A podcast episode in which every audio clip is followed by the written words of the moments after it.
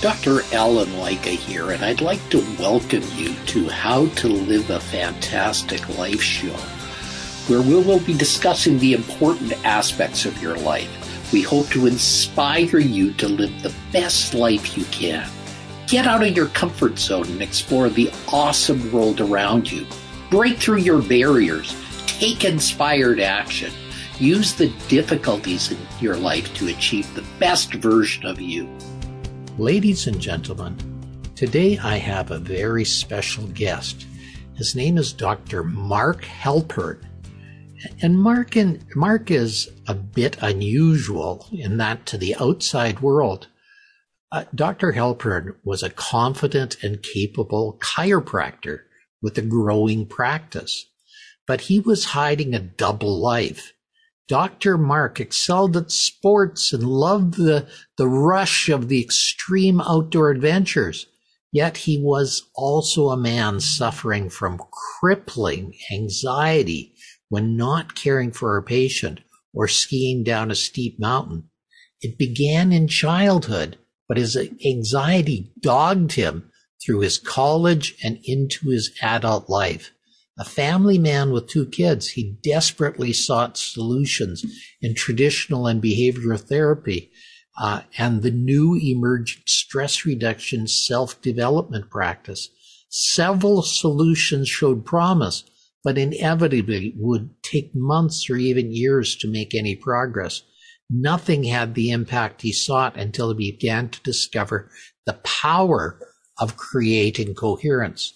And, and Mark has written all about this in his book called Coherence Revolution. And we will delve into this a great deal. Welcome, Mark. Hi, thanks for having me.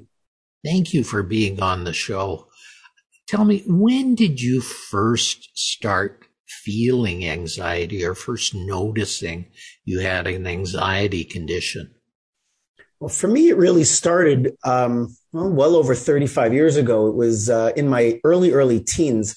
You know, I grew up, my recollection is being a very happy, well adjusted child. I had lots of love around me and lots of friends, and I did well in school, you know, so everything uh, in my memory, it was a, it was sort of a very happy childhood until maybe around 12, 13, grade six or grade seven.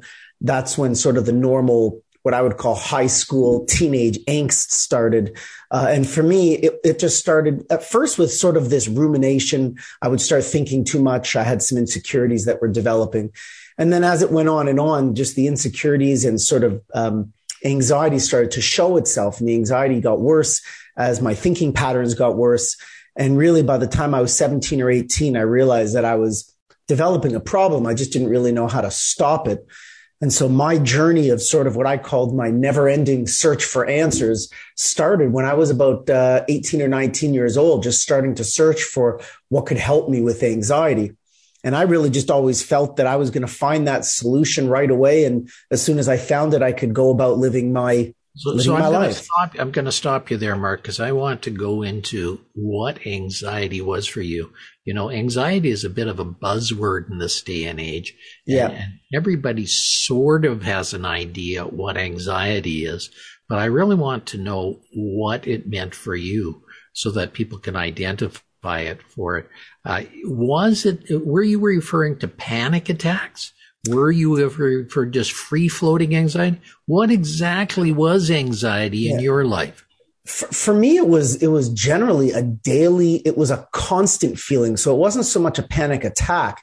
It was this at first low level and the low level could increase as maybe a situation uh, dictated, but there was always this low level of anxiety. I described it in sort of the pit of my stomach, that feeling as if you're about to go write your final exam, about to jump out of an airplane, about to jump off a cliff, those kind of scary, anxiety provoking things.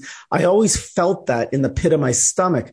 And then as that fight or flight system would rev up, then it would come into sort of my face or head area as I described, and it would be become sort of an emotion. And that's when, you know, whether it was crying or screaming or doing something to just let it out, it was almost like a valve that had to be, you know, let out. The energy had to go. And so for me, it was always just this ruminating mind followed by the pit of the stomach anxiety, like you're really nervous about something even if there wasn't something, um, you know, really uh, obviously nervous to be about, I still had that feeling. Okay. Now, now that's very discomforting and very, very hard. I mean, did it interfere with your daily life? Like when you were doing your regular activities, when you were doing things, did it inhibit you? Well, you know, I found uh, from a very early age, before I got into spirituality, before I even got into the science of how how you know coherence or how relaxation and self regulation works, I realized from a very young age that when I was in the moment, 100% in the moment, I felt no anxiety.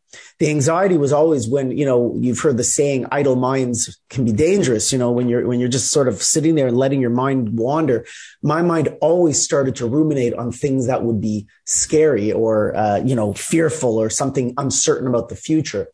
And so, yeah, it really affected my daily life in terms uh, my mind was always racing. There was always thoughts uh, going on, and those thoughts produced that anxiety. And it was this, it was this never-ending sort of uh, pattern. And so it really affected just about everything I did. But I never stopped. In other words, when I was going to chiropractic college back in the early 90s, um, you know, I was only 20 when I started, but I had anxiety all the time, almost every day. Uh, and there were times I'd have to go into the bathroom and do some breath work, do some type of technique, do something to calm myself down and then get back to, you know, my normal, uh, you know, whatever I was doing. Uh, that carried into my practice. There was times that I'd be with patients and I'd be terrified of the next patient to come. However, then a patient would come, I'd get in the moment with them and I'd be great. Uh, so it was always the moments between. And a lot of my a lot of my time at home or, or, or with my family, a lot of it was spent doing self care or finding self care or figuring out how to take care of myself because there always seemed to be the urgency to get rid of the anxiety. So it really did affect just about every aspect of my life. And even as early as 19 or 20, I, you know, this was in the early 90s. I had to reach out to some of my closest friends and there were some friends that, that were at least honest with me and they weren't prepared to go down this journey with me. You know, I said, look, I'm, I'm feeling a lot of anxiety. Uh, I'd love to be able to reach out and maybe use you as a support system, be able to talk whenever I needed to. And there was, I had some great friends that were like, absolutely anytime you need it. I also had some people that were honest and just said, look, that's not kind of what I signed up for.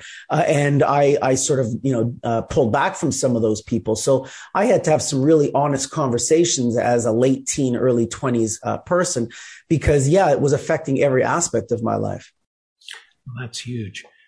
Yeah. Were there triggers for your anxiety? Uh, could you name certain triggers for it? Or, or was it just always, as you said, always there? It was generalized. I mean, I think I had things, very typical ones. Um, you know, obviously now after 30 years of doing a lot of work, I've, I've figured out a lot of the stuff, but I think there was always the underlying, uh, not good enough themes, you know, always trying to keep up with those around me. And so that could leak into finance. That could leak into my professional life. That could leak into my, my, you know, relationships with loved ones simply because it was always trying to be good enough in all situations. And I think for me, it was always this big fear of, of things not working out. And so I always had to do everything to try and make sure they did work out in a general, in a general sense. And so it really was this whole trying to live up to the I'm good enough, uh, belief system that really affected me all through my teens and in my twenties and really into my thirties. Yeah, that, that's huge because obviously you've now been able to overcome it you become a successful chiropractor and become things in your life. And you didn't let that destroy you. You didn't let your anxieties destroy you. You, you climbed the mountain of adversity and got to where you are despite it. Yeah, people would not have noticed. I mean, now in the last five to six years, I've been so much more open with my patients, my family, my friends. I've designed this course. So, you know, I've come out on social media and just said, look, this is the stuff that I was going through. Uh, but no one would have known because a, when I was in the moment, I felt great. So if I was literally just with a patient or even with friends at times, they would never have known. Uh, but even in those moments that it was terrible, I was able to pull myself together and I, I, I never missed a day of work. I never, uh, you know, skipped out on things and stayed in my room, uh, even though there was, uh, the urge to do so just about daily. Um, but I just, I, I refused to let it get me, so to speak. And, you know, if I'm being honest, that may have actually led to some more of the anxiety because I refused to stop. I refused to let it, uh, you know, let the anxiety beat me, so to speak. And there were probably times in my life in my 20s and 30s that I should have backed off some things, let myself heal, taken the time to do what, what was necessary. Uh, but because I had goals and dreams and I didn't want to let anxiety beat me, I kind of pushed through. And in some respects, that was a great thing to do. And in other respects, perhaps I would have healed a lot sooner if I didn't push as hard. Are you surprised how common anxiety is now that you've looked into it? Well, I wouldn't say surprised. I, it, it does. What shocks me is that to this day, you know, I get people every day coming in my office and especially just because of the topics that I talk about, I have patients telling me about their stress and people think that their stress is the worst stress, that nobody will understand the stress that they particularly are going through. And that, you know, if, if anybody else understood it, they would realize why it's so hard for them. And, you know, once you start to talk to people and you realize, well, there's so many people going through the same type, types of anxiety and people are really searching because they're lost. They don't know what to do. And quite honestly, it's very confusing. You know, for me, I did so many different things. I attempted so many things and it was this, hope where you start something new, whether it's a therapist, a therapy, a book, a course. You start off with hope, like this is going to be the thing. And then you dive into it and you give it a day, a week, a month, a year. And then when, when you realize, oh, this isn't going to be the magic pill, then there's disappointment followed by frustration and then followed by hopefully getting inspired to try something else. And then you go through the whole process. And this was really my 30 year journey of sort of hope followed by disappointment, hope followed by disappointment. And it's because there are so many different options, so many different routes. Um, you know, it's one of the reasons I, I, I wrote the book and did the course is because I want to save people some of that time and money and frustration uh, by hearing about my journey and the things that worked and the things that didn't work. So what do you understand to be the process of anxiety? You know, how does it come about? Is it a wiring problem? Is, is it a different problem? Is it a biochemical problem? What do you understand about it now that you didn't understand when you were just experiencing it? Well, you know, I remember, I remember uh, sitting in a lecture. Um, I used to do, uh, I still do, but I haven't done them in a while. These meditation seminars, uh, and one of them I did was with uh, a Dr. Joe Dispenza, and uh, I remember him talking about this concept of anxiety as an addiction, and it really just resonated with me. This this whole idea that when you think certain thoughts, you produce different chemicals in the brain, which are the stress hormones. The stress hormones release those, you know, are released and then you create this feeling of anxiety, adrenal rush, however you want to describe it.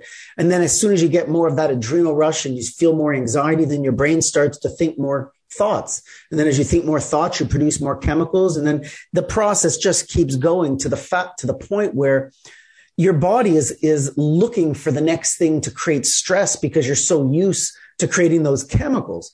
And so for me, it was almost as soon as I, I, I finished one problem, my brain would go, yeah, great. You finished that problem, but how about this one over here? That one's going to create some anxiety. And then it would create the same process over and over again. And it becomes this neurological program. And sometimes the anxiety comes even before the thoughts because it's just so ingrained now. And so for me, it was really helpful to look at it in this route because it wasn't about the reality of the situation externally that was the problem anymore. It was more about the neural programs that were going on in my brain. And I, I felt like if I could recognize that, well, then you can start to break those problems and you can start to create new patterns and new programs. And that's really what I did is over time started to create new, uh, set a new set point for stress. Because as I saw it, I was practicing anxiety every day without knowing it. I was just doing it over and over and over, and it became a practice. So I, I, I, literally practiced anxiety.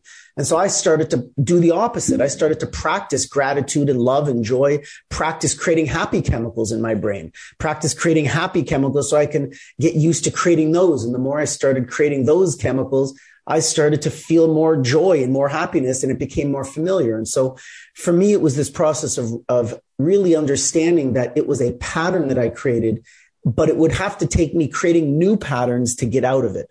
And, uh, you know, you can't just sit in that stuck pattern and expect it to change. Yeah, that's huge. Now, Mark, what makes your process different than all the other programs out there. As you said, there's dozens, perhaps hundreds, maybe thousands of programs out there. What makes your program so different?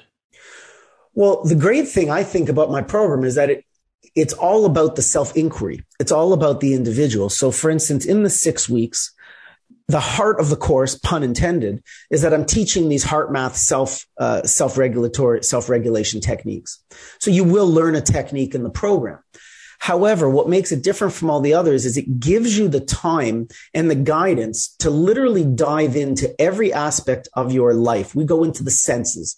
So for instance, you'll go into smell and taste and sound and sight, and you will talk about subconscious beliefs. We'll talk about words and the way they affect you.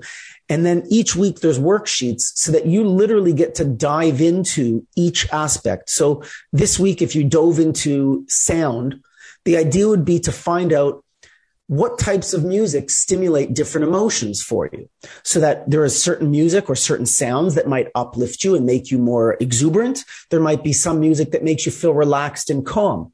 Well, I want you to figure out what works for you so that at the end of the course, you have a, a toolbox that says, if I want to attain this emotion, I can listen to this music. I can put on this essential oil. I can look at this picture. I can talk to this person. I can go do this activity.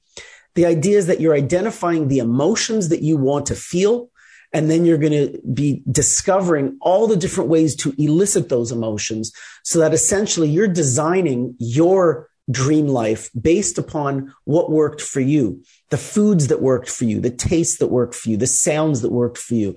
And now that you've got this toolbox, you can start to say, great, at this time of the day, I'm going to stimulate this type of emotion. And the way I'm going to do it is by doing all these things that I've already said work for me. And so if you go through the process and it's fun, you know, we call it home play as opposed to homework because you're supposed to have a bit of childlike curiosity. Curiosity to me is the opposite of anxiety because you're curious about what's about to happen. You're not afraid of it. And so the idea is to be curious and to look into what works for you. And by the end of this process, what's different than everything else is you're not just following someone else's. You've created your own daily life process as opposed to trying to live the same life that you've been living and not getting the results you'd like. Okay. I have a friend who has social anxiety who literally in some situations can't get into him. Like he was driving me around one day because I had an ophthalmology appointment and my eyes were dilated. And then I had to go to a Rotary meeting where I was going to give a speech. And I invited him to the Rotary meeting and he couldn't literally go to it because of his social anxiety. How would a program like this help him?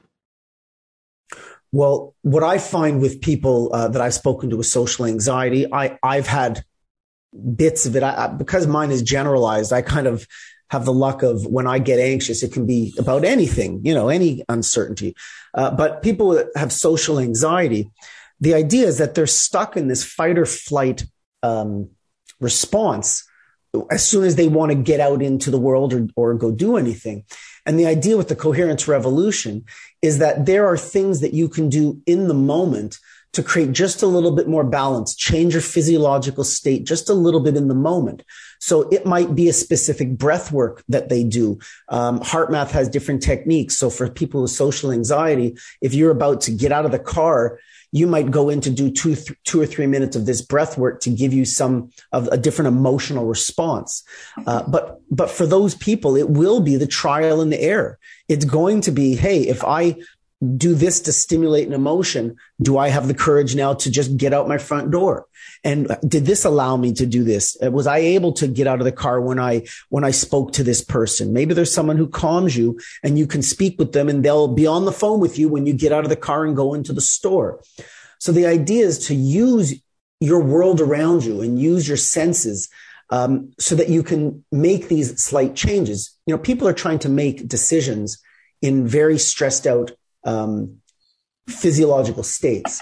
And so the purpose of this is to say, you're not, that's not a great state to make that decision. You know, if you're wanting to get out of the car, but you're in fight or flight, well, I can't just tell you to get out of the car. First, get a little bit more coherent, change your physiology a little bit, and then you'll see it's a lot easier to go do it. So the idea is to pause, do something in the moment, and then move about your day. And so if you've got social anxiety, I would want them to have a list, a toolbox. Literally, they can open their phone and say, in this situation, these are my 10 go tos. And then they got to just try them. And the idea is a few of them are going to work better than others. And that the, the value is understanding what actually does work to help you get out of that car. Okay. Let, let's go and just define what the flight, fright, fight reaction is yes. to people. Uh, you and I sure. know what it is. Sure but what our listeners might not sure. know what it is. So let's let's take a step back and define that for people so that sure. we're not leaving them in the dark.